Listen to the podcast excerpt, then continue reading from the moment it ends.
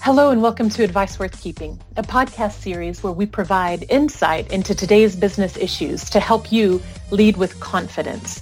Today we're bringing you the second of three podcast episodes spotlighting controls integration. I recently had the chance to talk with Nick Wozni and Tim Murphy, both of whom are managing directors in KPMG's risk assurance practice. In our first episode, they shared how organizations can unlock the full value of controls integration and in today's episode, we'll talk about how controls integration is a shared responsibility between both business and technology owners. And we'll talk through how to minimize exposure with increased dependency on third-party relationships. So Nick and Tim, welcome. Some of our listeners will be familiar with you from previous episodes, but for those who aren't, would the two of you introduce yourselves? Nick, over to you. So my name is Nick Wozni. I'm a managing director in KPMG's risk assurance practice, and I'm responsible for our controls integration service offering in the United States.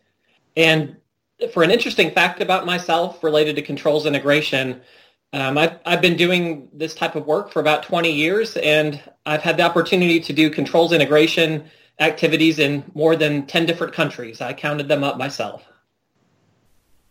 Great. Tim?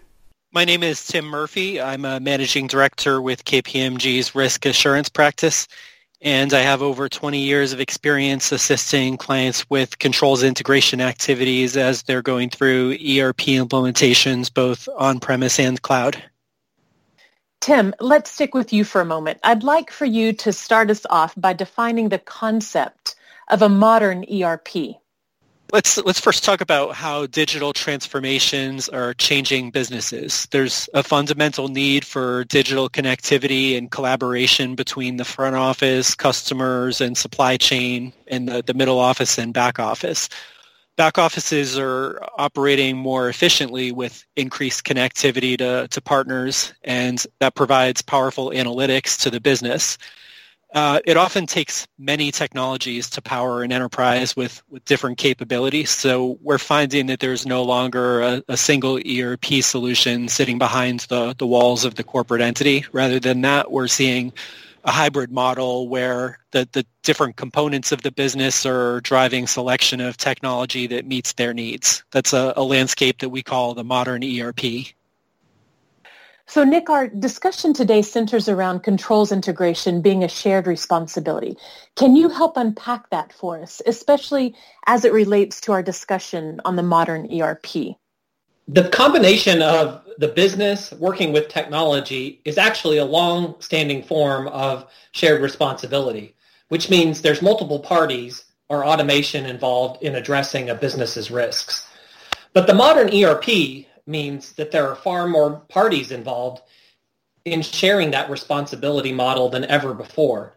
The business still owns the risk, but there's more building blocks and they are more complex. Tim, I'd like to pivot back to you for a moment. In our first episode, we talked a bit about governance, and I'd like to go deeper and discuss the parties involved to support the governance framework. Um, traditionally, the, the key players in the governance framework are in the, the first line, including the business and the technology owners. And we find that when those two groups coordinate closely together, it, it usually puts the company on a good path toward controls and governance. With the, the modern ERP, that expands the model to three in a box where the business and technology owners also need to coordinate with um, third parties, namely the the providers for the uh, cloud ERP solutions and other offerings that are, are used by the organization. All right. So we have business and technology owners now coordinating with third-party cloud ERP providers. I'd expect an organization's governance model needs to change to address the shared responsibilities. We're often seeing organizations establish vendor management functions but too often these teams are focusing only on contracting, invoicing, and escalating issues and not as much on the governance. The vendor management team must bring governance over third parties into the model. The second and third line of defense must also evolve to expand assurance approaches to include those key third parties. One of the most critical assurance requirements is the annual audit over Sarbanes-Oxley, and many organizations are not conducting a dry run over how management will prove to their auditors that risks are being managed and how the assurance will be provided over the third parties. I'd like to pitch out our final question to both of you. As we've talked about shared responsibility and governance models, it would not be unheard of for there to be gaps and issues that might arise with third parties. Drawing from your experience with clients, what insight can you share about who is ultimately responsible for addressing risks as they come to the surface? We're seeing more more gaps in the design of controls when a shared responsibility model is in play. In other words, when a, a third party is involved what what we're seeing is that many organizations aren't looking at risk from an end-to-end perspective and understanding what their obligations and those of, of various third parties are regardless of what third parties are involved, management still owns the responsibility for addressing your enterprise risks. And risks need to be mapped out across the parties involved, and a, a, culture needs to be reinforced internally that management still owns the risk, regardless of the role being played by a, third party. Too often we're hearing that um, as a result of the move to a cloud application, controls are now the responsibility of a cloud provider. And that's actually not the, the case. The cloud provider may assist in mitigating certain risks, but management still has, has ownership of those risks. The ongoing monitoring and, and governance related to, to third-party risks also provides early awareness of, of incidents and issues so that management can respond to those issues more timely.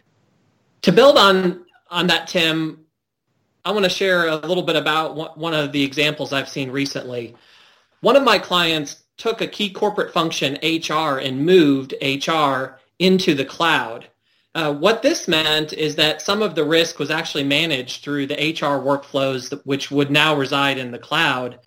Uh, but the, the company didn't go back and look at this situation end to end until after the fact, and they were experiencing anomalies in their in their main ERP. This emphasizes the lesson of, of, of looking at processes from an end-to-end perspective, irrespective of uh, which parties are involved in those activities. That's a, a, great example, Nick. One of the, the, the, areas where I've seen some organizations run into pitfalls is when their cloud applications are updated periodically by the vendor, either quarterly or semi-annually. And the need to, to test key functionality and controls from end to end to see if it's impacted by the changes. Um, as an example, we, we saw one organization that had an approval workflow related to, to journal entries that one of the updates they received from their, their vendor actually caused the approval workflow not to function appropriately, and they uh, they didn't find that until a couple months after the update was applied to the application because the uh, the testing that they performed didn't pick up on that.